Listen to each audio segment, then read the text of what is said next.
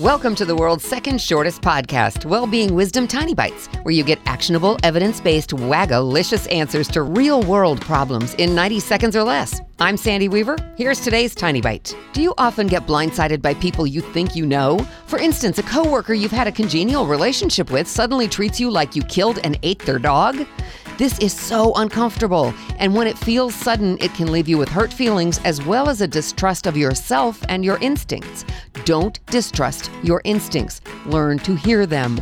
Maybe you, like me, were brought up to give people the benefit of the doubt. That's a very nice way to be, and it works most of the time. We listen to their words, watch their behaviors, and usually they match. Now and then you'll interact with someone whose words and behaviors don't match, and you're so used to giving people the benefit of the doubt that you do it here too.